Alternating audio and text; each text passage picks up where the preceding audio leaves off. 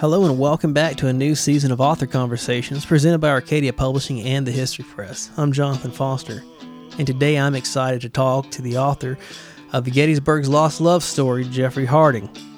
Union General John Reynolds was one of the most beloved and respected military leaders of the Civil War. Yet beyond the battlefield, the captivating true story of his secret romance with Catherine Kate Mary Hewitt remains etched into his legacy.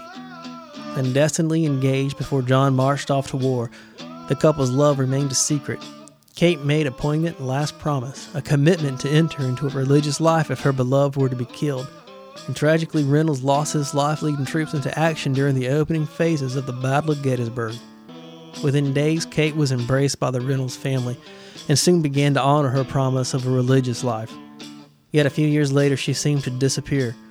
Author Jeffrey J. Harding unveils a new findings on Kate's life beyond and after John's death as he recounts Gettysburg's saga of star-crossed love.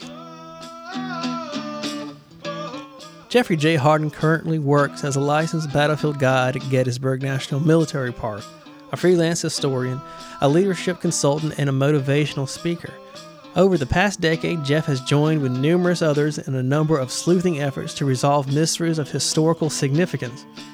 Jeff's accounts of these endeavors and his analysis of additional historical subject matter have graced the pages of noted publications such as Civil War Times, Naval History Magazine, Gettysburg Magazine, the Washington Times, and the Gettysburg Experience. Jeff has conducted numerous interviews for podcasts and major media, and he delivered a keynote speech about Admiral Nimitz during a special event held on the Battleship Missouri Memorial commemorating the 68th anniversary of the end of World War II. Join me and Jeffrey as we spend the first half of the podcast getting to know General Reynolds, the man Kate fell in love with, and then we learn about Kate and the fate of their relationship. Jeffrey, thanks for joining me. Absolutely. Uh, I really appreciate the invitation. Yes, sir. Now, Jeff, let's talk about you for a second. When I found out you were a licensed battlefield guide, I got excited. And uh, guys at Gettysburg, they know their stuff, and there's a reason for that because it's not easy to become a guide there. You have to be dedicated. Yeah. Can you walk it's us through process. that? Yeah, talk walk us through that process. Well, you know, it's evolved over the years. Uh, Johnny, when I took my guide exam, um, 1997, um, the way it worked is that, uh, you know, they put out a word that they're going to be giving the guide exam. And if you want to take it, you sign up. There was a fee at the time. It's increased over the years to the point where it's kind of substan- substantial these days. But uh, anyway, that was reasonable enough. I said, well, let me take this thing. I took it and uh, was fortunate enough to, to do well on it. But about 180 people took the guide exam with me. And what they do is they rank it in order of your scores. And uh, they don't necessarily bring you in as a guide right away, no matter how well you do. They just wait until they need to bring some guides in to the force. So that means somebody's retiring, someone's unfortunately passed away, what have you. Uh, they're going to need a guide or two any given year. So when I took the guide exam, 180 people, I think they brought five of the, the guide, the top five scores in the first year and then they begin to work their way through it. Um, well, what happens is when they bring you in, then you're going to take, uh, before you're officially a guide, you got to take an oral exam. So you've taken this written exam, it's a full day uh, examination process, uh, you know, multiple choice, fill in the blank, um, a number of essays, etc. Then uh, you get the call, come on in, we want to do the oral exam. Well, that's all fine and well if you're coming off just taking the, the test, then you got all your facts in front of you and they're foremost in your mind and you probably envisioned and practiced your oral exam, so you're good to go. You go take your oral exam, and if you pass it, and and what happens is a guide will get in the car with you and a park ranger, and you know they're a guide and you know they're a park ranger, but they assume the roles of visitors, and they might say, "Oh, we're from Michigan," you know, so they want you to give a, a pretty generic tour at this point which is just the opposite of the written exam, right? You know, written exam, you have to know everything to the nth degree, whether it's Gettysburg, any other battles, socioeconomic issues, you name it, you better know it. Um, you get in a car with somebody, the average visitors at Gettysburg aren't looking for that level of detail normally. Mm-hmm. And so um, you want to give a pretty generic tour and don't make anything up. If someone asks you and you don't know the answer, you, you're going to get back to them. You know, you offer that uh, as um, an alternative to having the answer if you don't have it. But anyway, uh, if you flunk that oral exam, you get one more chance at it. And if you flunk second time, then you're back to the beginning of the line. You have to take the written exam again, go through the whole process. So you don't want to you don't want to miss out when you get your chance to take your oral. Yeah. Well, what happened with me? I think my score was a 17th best score, something along those lines. Johnny, it's been a number of years now, but uh, anyway, I, I had to wait three years to take an oral exam. You know, they brought five guys in, make sure they brought a handful in, and finally get around to me and you get a call about a month ahead of time hey we want you to come up and do your oral exam. So you better have been staying on your game because you never know when you're going to get that call. And um, i went up and did the oral exam and uh, fortunately fared pretty well on it and, and i was in and never looked back. It's been a pleasure. I remember you know my first tour like it was yesterday had uh, a couple uh, and their daughter they were from hawaii of all places. Started with the 50th state right? And um, they had a great time. I'm still in touch with those folks, and uh, I was even able to show them some things on the battlefield that pertain to uh, the place they lived, which was, I think, from their point of view, quite unexpected. Uh, one of the uh, regimental commanders there at Gettysburg was born and raised on the island of Maui.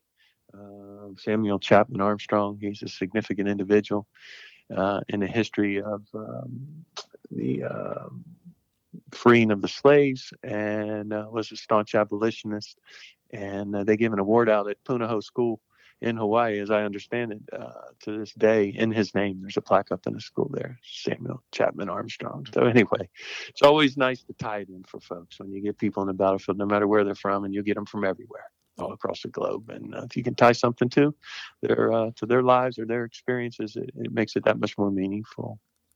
Wow, that is got yeah the whole when you said Michigan, I immediately thought maybe you were going to go like the Wolverine route too, you know. and then like you had some Hawaii, I was like, how is he going to do that? Wasn't there absolutely? Well, yes. When you know when I did my oral, of course I'm talking a lot about uh, the Michigan boys. I get out there with the Iron Brigade. Mm. 24th Michigan, and uh, they're extremely significant, as you well know. I'm sure Johnny, you're a student history uh, on the first day's battlefield, but you get over to Little Round Top, and there's the 16th, and then of course Custer's out there on the, uh, the cavalry battle uh, on the third day. So you got enough things that you can bring in, and and you know all this stuff, but you know you usually try to go even beyond that. Uh, yeah. There's little things that people appreciate. There's parts of the battlefield where maybe you're uh, crossing from one side of the field to another behind the lines, the way the soldiers would have traversed, and uh, um, that's a chance to talk about the resource Gettysburg itself, how many acres, what type of wildlife, and and maybe you happen to know what uh, the state bird is wherever they're from. You got Marylanders, you're going to talk about the Baltimore Oriole. Yeah, we, we see those around here now and then. So little things like that make a big difference with people and makes them feel welcome. And and as a guide, you love history. You have to start with that. But boy, you better love people too. Yeah. Because that's what you're really doing. You're trying to trying to bring that battle alive. Uh, Johnny, it's amazing. most of the time when I start a tour, I start with a, a quote from Abraham Lincoln's Gettysburg Address. And the quote I use is this one The world will little note nor long remember what we say here, but it can never forget what they did here. And I point out the irony in that is that we've remembered Lincoln's words. It might have surprised him. I'm sure it would have pleased him. But unfortunately, a lot of folks have forgotten what, what they did here, so to speak. And, and I think that's because the sheer numbers of it if you look at the Battle of Gettysburg, uh, there's 163,000 troops, uh, 51,000 casualties, which is killed, wounded, missing in action. And if we had a battle that big today, Johnny, comparative, you know, if you wanted to relate to it, uh, we'd need over a million and a half people. There would be 100,000 people killed in a three day period. I mean, that's how significant one. Uh, and, and some of this, there's a, there's a great book by Thomas Desjardin, uh, historian that wrote a lot about the 20th Maine, but he talks about um, these things on relative terms and points out that one out of every 200 people alive in the United States in July of 1863 was at Gettysburg for that battle. So, you know, those are mind numbing yeah. numbers. But considering that, then how could we have forgotten it? And I think we forget it because people, numbers don't do it for you. Uh, what does it for you is, is the stories. Yeah. And so you always have to bring the stories in to give people something to remember when they leave the battlefield. And and that's where the story of John and Kate comes in. The first stop on on the normal battlefield tour in Gettysburg, stop one is you're out on the first day's battlefield where unfortunately Reynolds met his demise. And so you have an opportunity right away to uh, to, to relate to the people, something that will help them remember remember the battle. And one of the folks that was kind enough to to write a blurb for the front of the book, uh, I think he, he, did a great job, and he brought a quote uh, out that that I really love is Rudyard Kipling, and he says, "If history were taught in the form of stories." Uh, would never they'd never history would never be forgotten and uh, I think that's the bottom line, you know. So you, you don't want to make anything up. That's far from it. You know, as guides, we pride ourselves in in, uh, in um, providing the facts, but we have to put them in um, a package that allows people to. Uh, well, that's what history remember. is. A, is a true story with dates. It's yeah, that's exactly right. Whether it's your your history, your own personal history, or or the history of the nation, you're exactly right. That was Wayne Motts you were talking about. Uh, Wayne Motts. Yeah. Well, you know, Wayne, this was actually um, Ambassador Larry Taylor. He, oh, okay, he, uh, yeah. Started, started a leadership program up in Gettysburg, and, and, he was very kind in that regard. But Wayne, my good friend Wayne, uh, one of my mentors actually, when I was uh, in the process of trying to become a guide, and he was very generous. I got to know him, and we've been friends for uh, probably 25 years now, and I've, I've been very proud to see Wayne rise from just the guide ranks right on up through uh, his newest position, which is is really about the most prestigious position you could have related to Gettysburg, Absolutely. president and CEO of the Gettysburg Foundation. But he was kind enough to write the foreword for my book, something that, uh, to my knowledge, I don't know that he's ever written a foreword for anyone else, but I was just extremely uh, blessed to have him do so. So. And if yeah, and our listeners probably know who he is because I reference the American Battlefield Trust videos on the podcast when I talk about Civil War history. He's mm-hmm. on a lot of those, especially when they're doing anniversary walks around Gettysburg. He's oh, yes. on those a lot with Garry yeah. Adelman and all of them. So, yeah, yeah you've seen those. You've seen Wayne Motts. Exactly, and Wayne, you know, of course, he was up at uh, Harrisburg National Museum Civil War, and mm-hmm. he did a lot in in that regard too for for his own group. But you see a ton of his stuff out there, and he was kind enough when when we got going on this. He was really the first person I called to start sharing information when we found Kate Hewitt's um, true fate.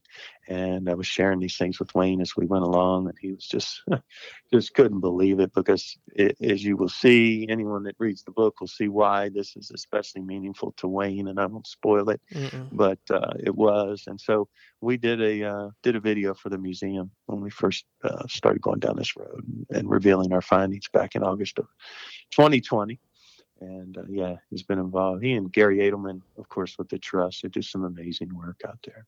One hundred percent. And you've already mentioned it's it's stop number one on the tour, and it's you know talk number one in the book. Um, Reynolds' death, and you know when he comes to Gettysburg, he's he's given a lot of responsibility too by Meade when he's approaching the battlefield. Also, um, he's got a lot on his shoulders. He's not just you know a, he he's not just you know a, a general who's commanding troops there know, he's got to see too if Gettysburg's a good spot, right, to fight this battle in a way. Yeah, yeah, and you know, Gettysburg has its controversies uh, that people are still arguing about.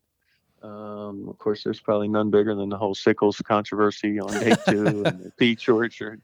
And, you know, we're always arguing about that. It makes it fun.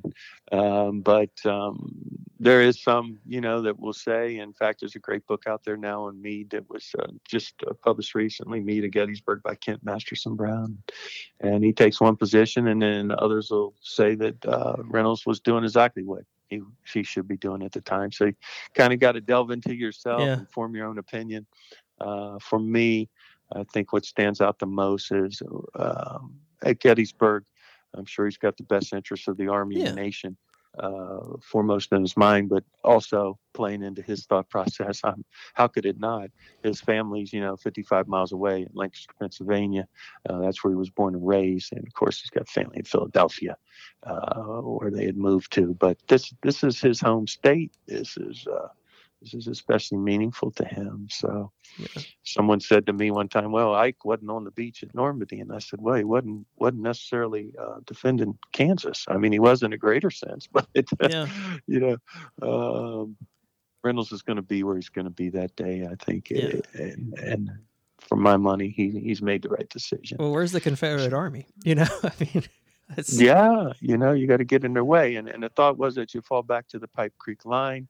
And again, a case can be made for that. I'm not taking away from that, certainly. But um, I think uh, at some point you have to assess it at face value. And when Reynolds got there, how did he do when he got there? And he certainly uh, began to spread his men out in a very effective way to uh, blunt the Confederate attack. His goal was to, to keep them from taking the town. He said he'd fight them inch by inch, you know, and, and, and they were doing that. Uh, should he been right out in front with the troops? Maybe, maybe not. But if you if you read the book, uh, if, the, if the listeners read, they're going to see where, in many ways, Reynolds was fortunate to still be alive by Gettysburg. Uh, whether you go back to his time uh, in the Mexican War, uh, with the Third Artillery, or whether you go to the early portion of the Civil War in the Seven Days, uh, Second Manassas, there are there are moments where he could have easily yeah.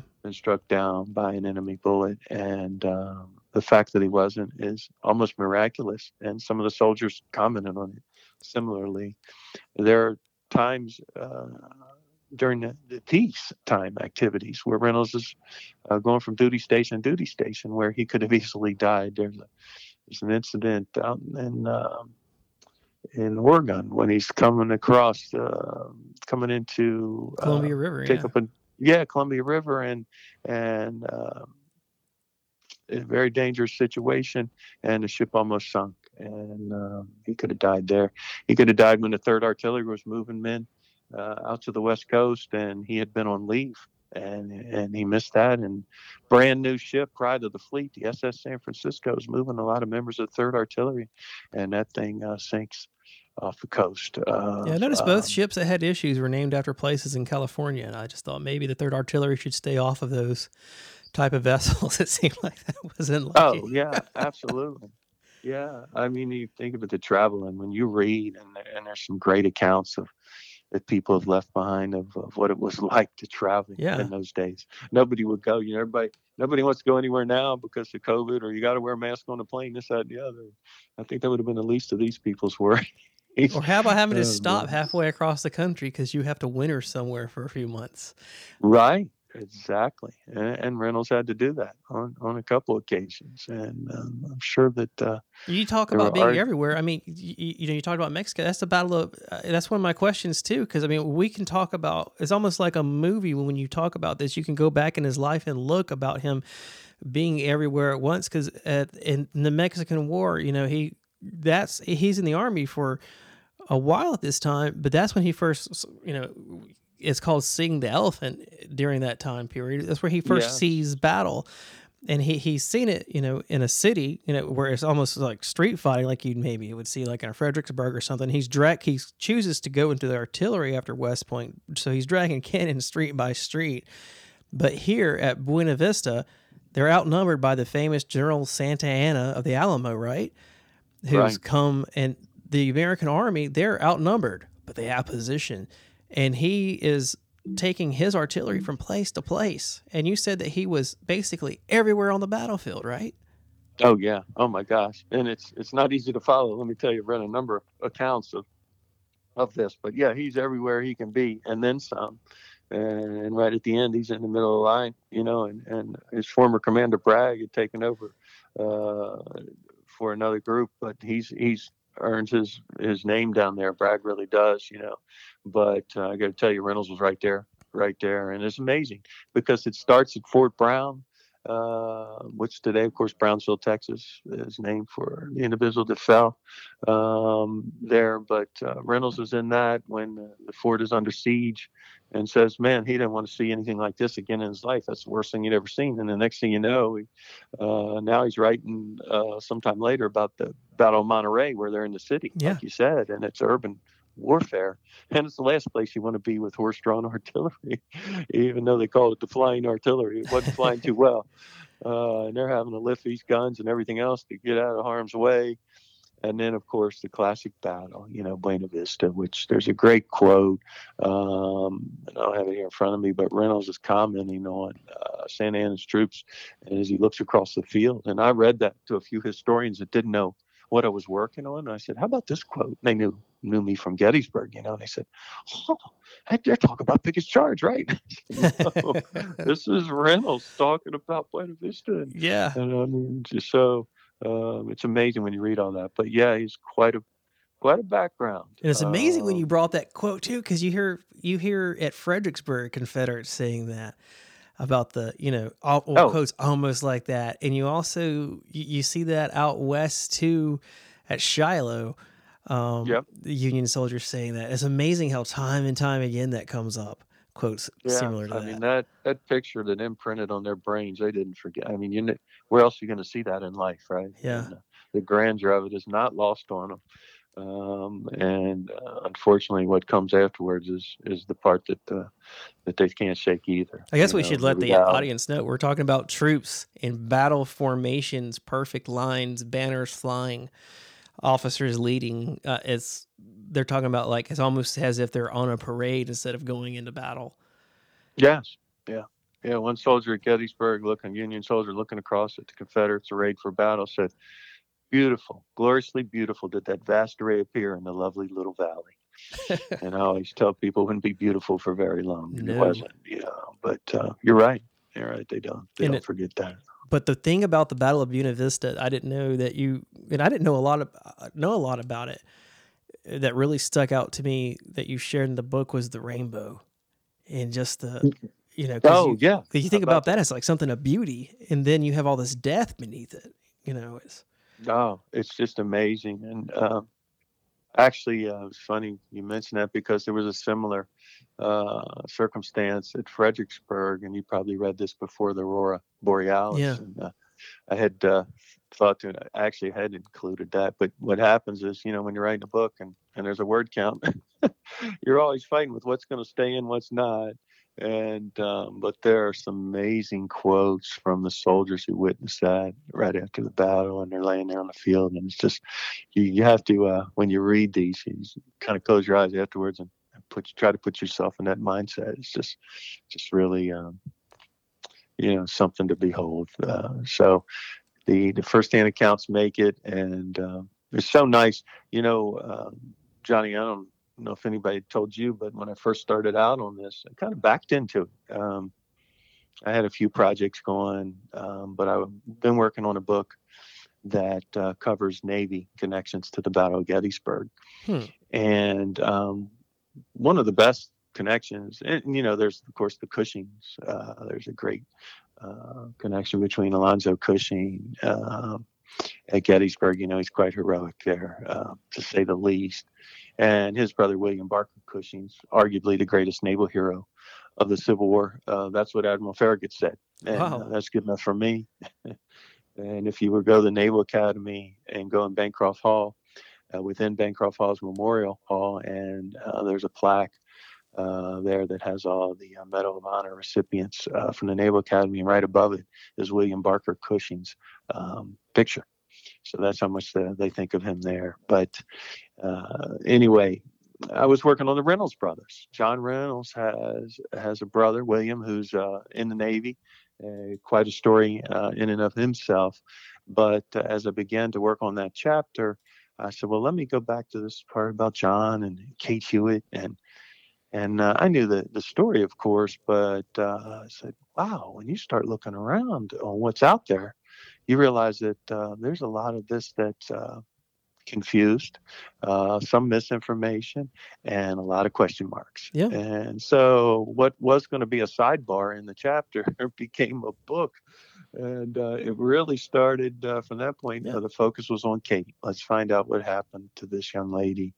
Um, there had been some belief that she was, uh, uh, her fate had been determined um, a little uh, earlier um, by some other researchers, but some other information had come to the fore that, that led us down a different path. And Well- sure enough, we found out uh, her ultimate fate. And well, before we so do the that, book was going to be a biography on Kate, but uh, you can't have half the story. No. And uh, I think you needed to uh, to have the, the perspective of John. If you're going to talk about John and Kate, you need to know his career. Yeah, and speaking of his career, I mean, it, it seemed like from his early age, he seemed to be a person destined to be remembered. So uh, we kind of talked already, but he had duty stations before, which I was excited to see that he was at Fort Moultrie here in Charleston. You talked about being at oh, Sullivan's yeah. Island earlier before we started mm-hmm. recording the podcast, along with Sherman. You know, and of course we know Doubleday was here. You know, during the firing on Sumter with Major Anderson. So that's all cool to you know know that history here. But he was here you know Fort Moultrie for a while. Then of course you know Mexico, and he has all these different appointments out west where he eventually will be.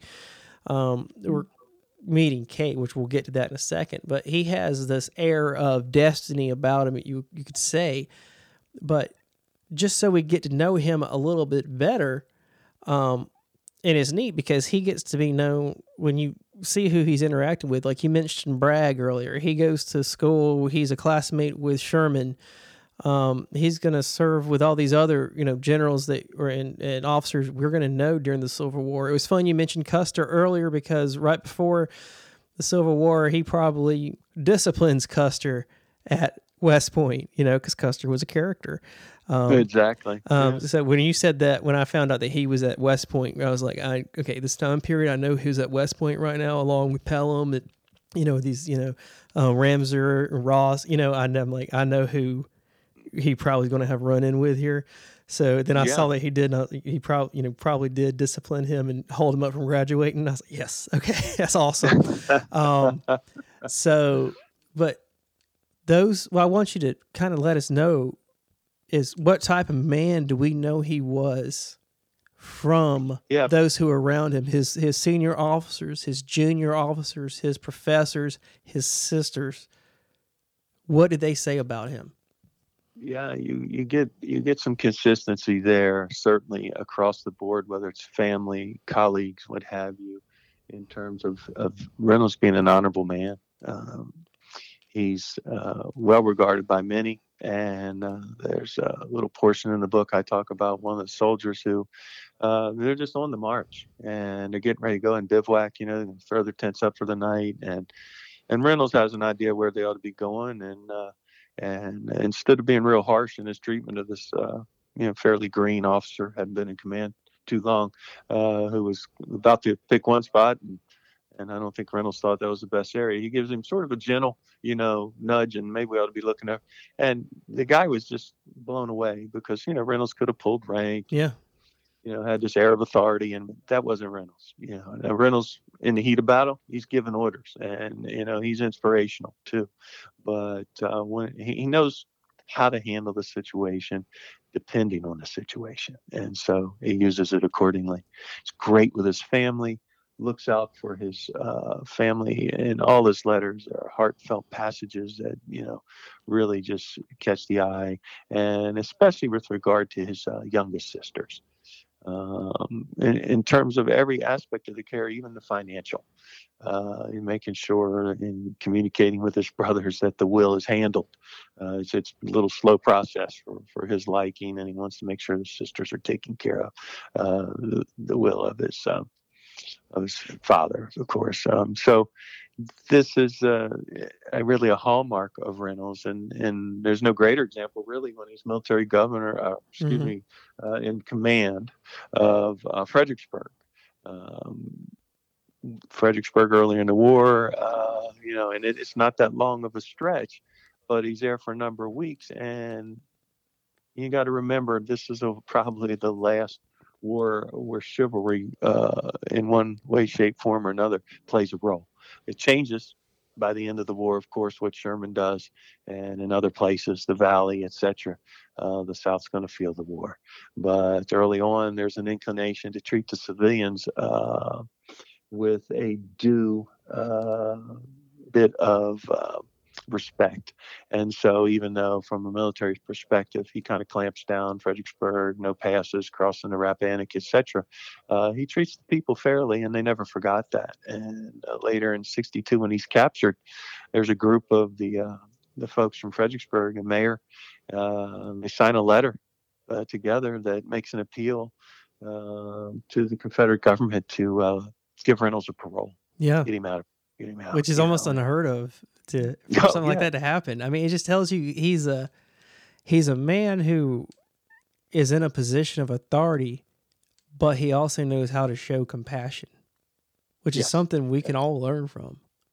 Oh, absolutely, absolutely, yeah, that's for sure, and he does, and um, I really think. I mean, if you dig, you can find some instances uh, where he had some run-ins with uh, when he's um, um, not at Antietam. You know, they bring him back to Pennsylvania with uh, mm-hmm. Lee's army moving north in uh, summer, early fall '62.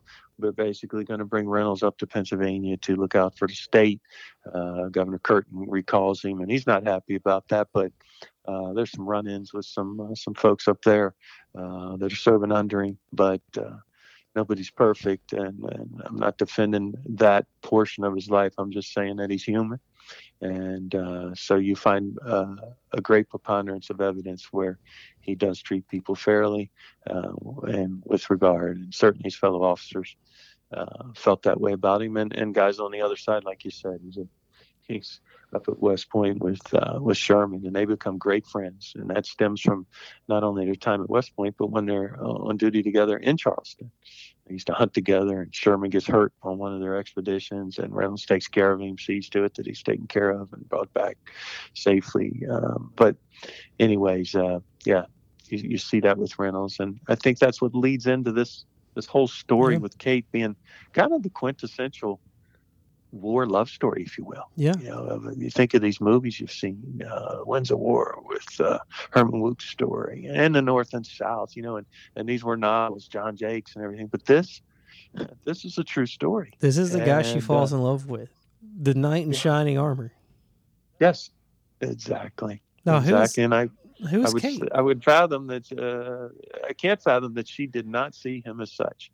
She has to see him that way. And who is she? Who is Kate? Now that we've talked about John, Kate? and I know we don't know as much about her, but her her her growing, she didn't grow up with a family like John did. No, no, Kate's an orphan, and and of course no one knows about Kate, and uh, and probably you know with the book we open up with John at Gettysburg and, and what happens to him there, and I think with Kate, a good way to introduce her is is that chapter on John because when he falls at Gettysburg. Uh, it's interesting because in examining his remains, uh, his West Point ring is nowhere to be found. His class ring. Uh, meanwhile, he's got a ring on his finger, that uh, small gold ring on it, on his pinky. That uh, when you read the inscription, it says "Dear Kate" inside the ring, and uh, everybody's pretty pretty well perplexed by this. And um, he's also found to be wearing a, a on a silken cord two two items, uh, a heart and a cross, and um, that's confusing to folks as well. Um, and fortunately, a few days later, uh, when the remains are brought back to uh, the family, uh, sister's home in Philadelphia, Kate Hewitt shows up. She wants to grieve over the remains, and she introduced herself. And and so your question was the family's question: Who is Kate? And she begins to unfold the story for the family that uh, they met on a ship uh, coming from San Francisco back to the East Coast when John has now got orders. He's commandant at uh, his alma mater. He's going to West Point. And Kate is uh, beginning life anew. She's coming back to the East Coast. Uh, it appears with the goal in mind to uh, seek redemption. She um, is going to make her way to Eden Hall, Society of the Sacred Heart School in Philadelphia to begin the process to convert to Catholicism. She had an interesting past. Starts as an orphan up in uh, New York. She's born in Owego, New York, not Oswego. That was one of the things I saw out there that uh, was some confusion over where she's born, but we know now for certain it was Owego. Uh, she had mentioned to John's family a brother who she was pretty much estranged with, um, and no one had ever found the brother. Uh, fortunately, working with my associate, I need to mention her name, Mary Pitkin. Mary Pitkin is, uh, for my money, the greatest genealogist out there, and uh, she worked hard on this project with me, uh, trying to find out about Kate. And um, and we know from from her work and and what I was able to contribute, we found some primary source documentation identify Kate's brother as a resident of Owego. There's a, a, poignant note, local press, how he had returned from his her funeral when she passed away, um, and so Uh, he's a postmaster there, actually, in Owego for a time in his life. But Kate's from Owego, a small town not far from the Pennsylvania border. Uh, you know, amazingly, right on the same longitudinal line as Lancaster, where John Reynolds is from. Yeah. Uh, but uh, she has tough life, and it's tough to track her. Tough to track her, to find her parents. She provides their names a couple of times during her life, and what have you. But uh, she ends up heading to California, and uh, all indications are she's going out to to be a governess for a well-to-do family but uh, no one knows for sure how what happened happened. But uh, she goes astray, I guess is the best way to put it, and leads, uh, maybe we'll put it in quotes, colorful life, um, and uh, ultimately realizes that she needs to change her ways, and uh, that's why she boards a ship. July 21st, 1860, the same ship, uh, the Golden Age, that John yeah. Reynolds is. And I will say, boarding. excuse me, I will say that, you know, I don't want to give it away because we want people to read the book. Right. But she is well known because she gets written about, and that's what kind of what led to your to you knowing it's her too. You know. Oh uh, yeah. She gets. Yeah. She's well known on the book uh, on the uh, on the ship. She's yes. written about um, by a reporter, and we don't want to give that part away, but she has some notoriety about her. Absolutely. Yeah. Today, you know, if you're watching the news, it'd be a bombshell. Yeah. In fact, that was Mary's words to me when she found an article that uh, firsthand account of uh, Kate on the vessel with John.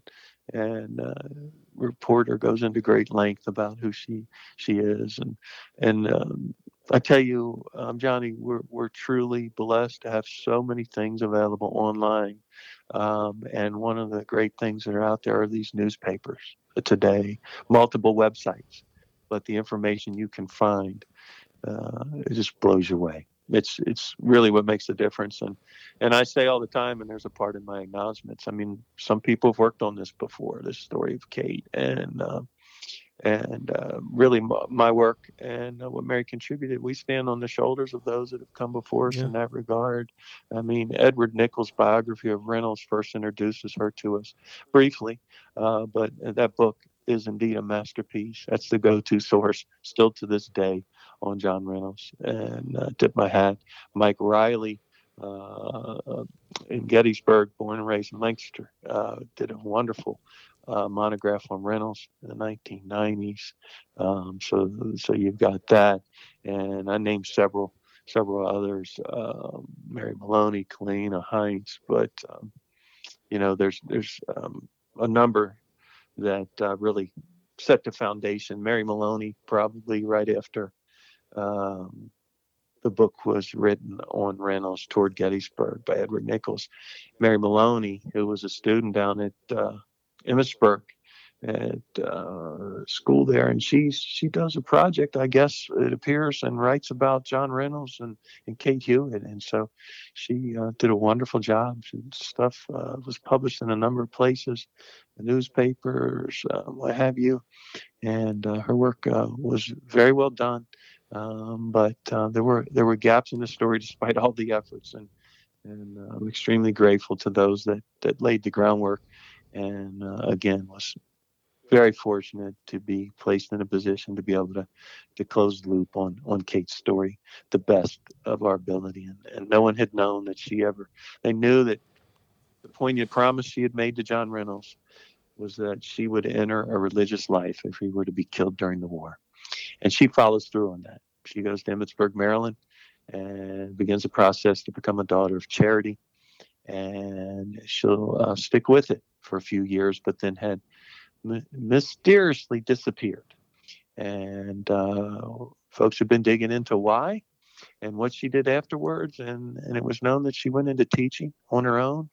But that was it. Uh, there was one thought that maybe she was from Stillwater, New York, and, and lived out the rest of her life there.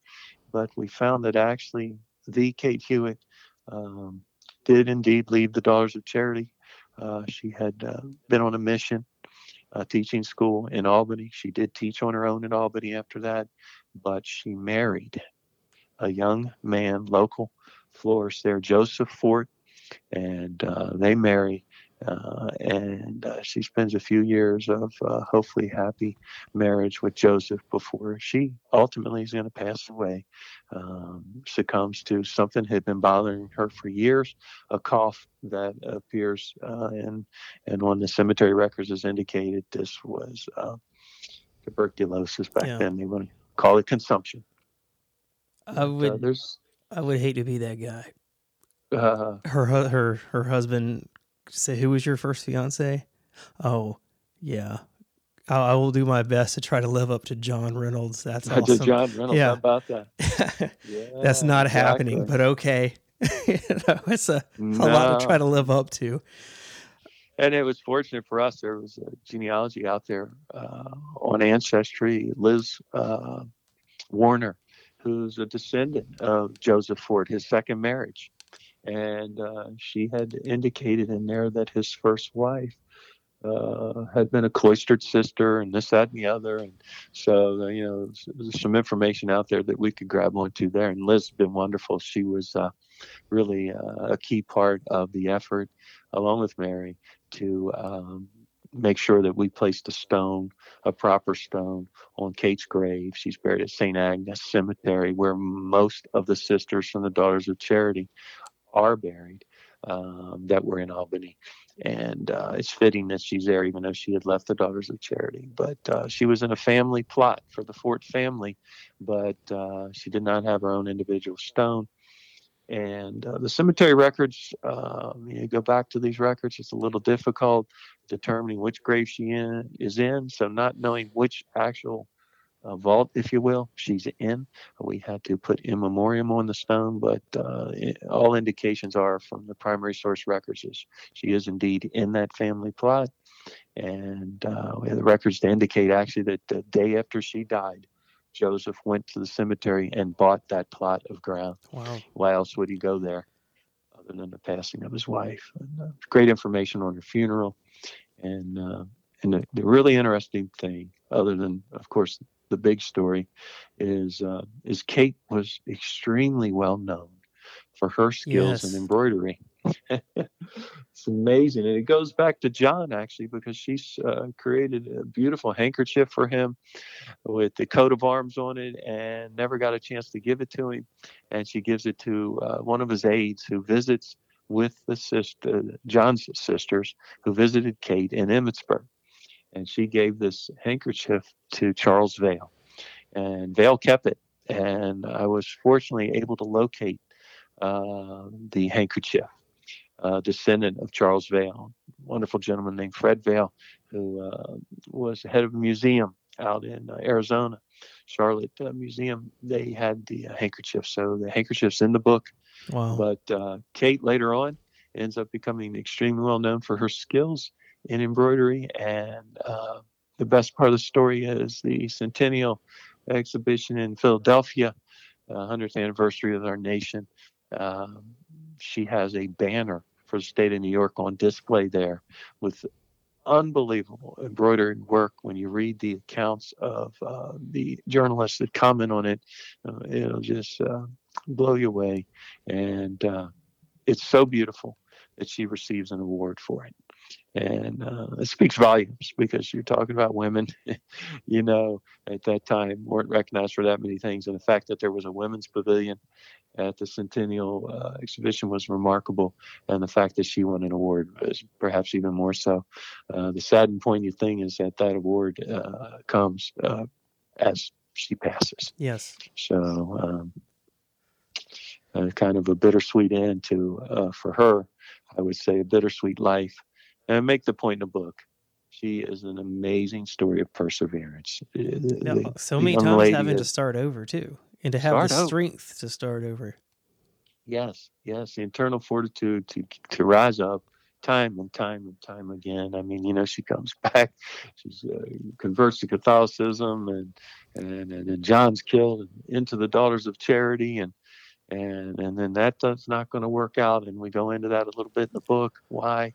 But uh, that's got to start over again, you know. And now she finally marries, and and then a couple years of marriage, and and she's gone. So, but uh, it's nice to have her story now and to be able to tie it to his story, And um, if if if nothing else comes of it, if this story helps people remember what happened at Gettysburg, not just their story, but but the stories of all of those sacrifices, tragedy, heroism that took place at Gettysburg, I think it's a chance to fulfill uh, Lincoln's wishes. Yeah, exactly. And, and, and that's what we're looking for. Yeah, one hundred percent. Because it's it's that personal, it's that human interest story that you you talk about early on in your book. It's we think about the soldiers, the casualties, which a casualty is captured in action, or captured during the battle, wounded, or killed in action.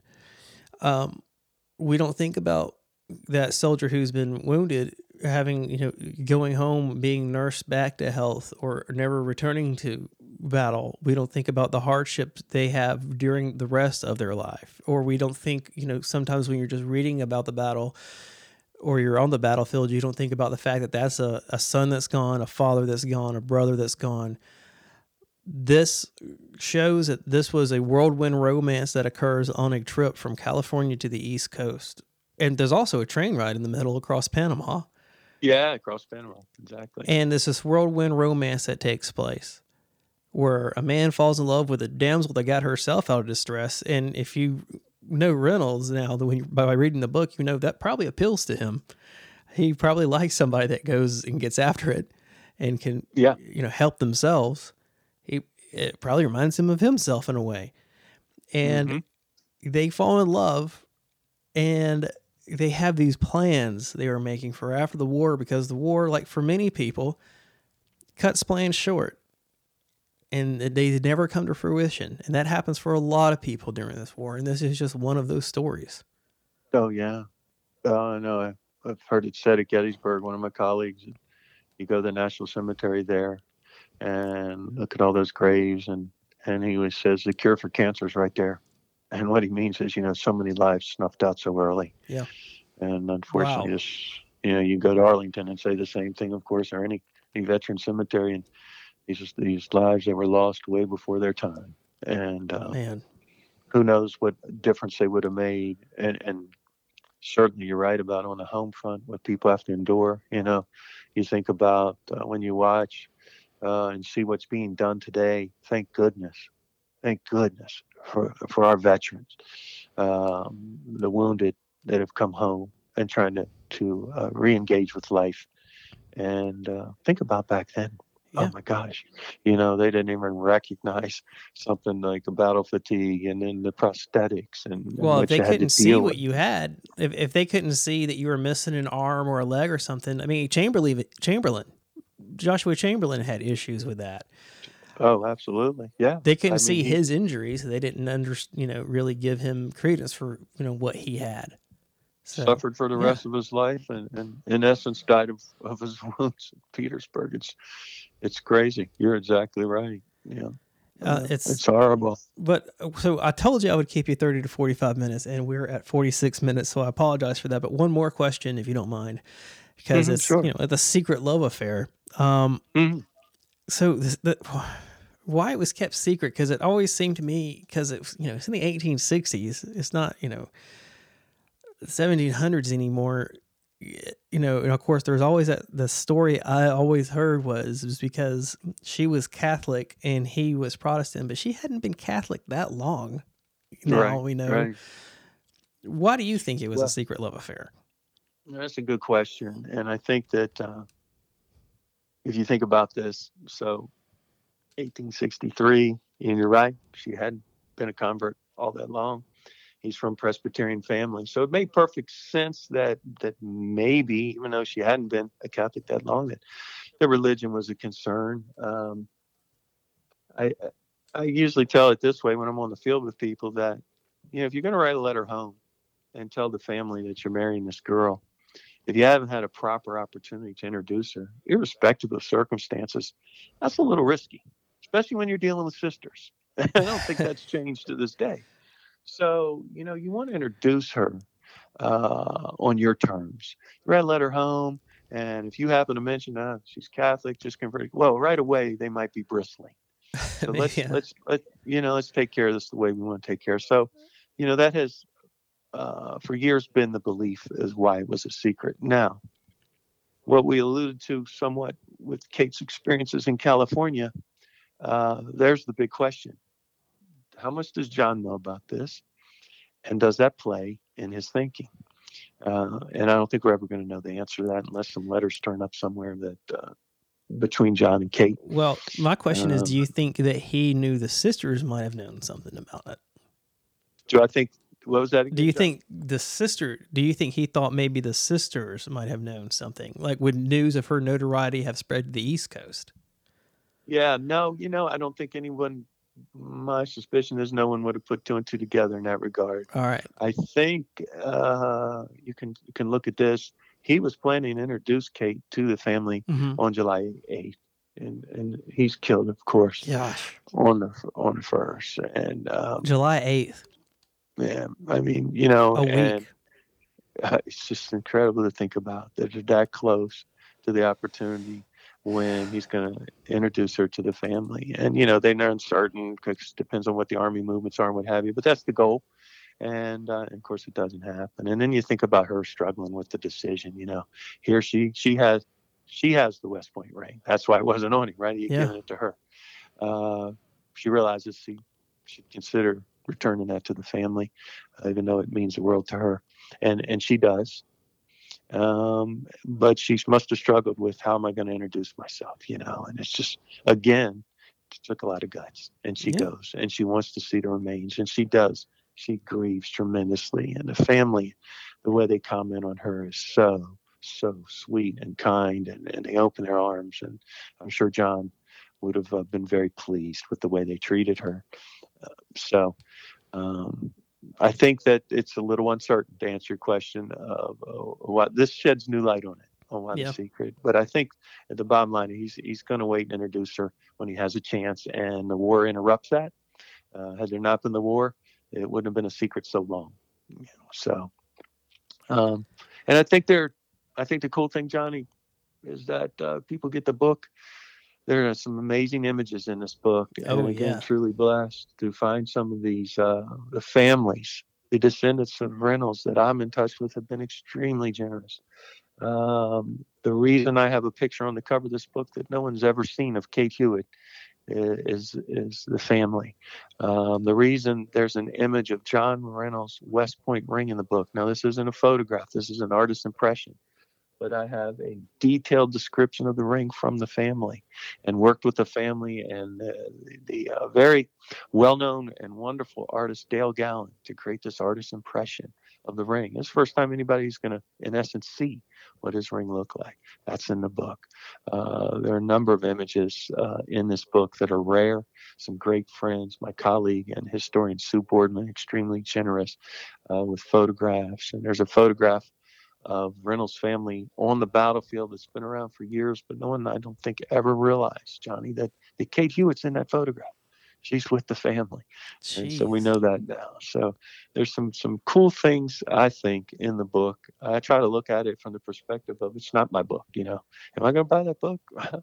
I'd buy it on the pictures alone. You know, but uh, hopefully there's a lot more there for people. And uh, and again, the goal is to share that story and to help people remember the sacrifice that took place at Gettysburg.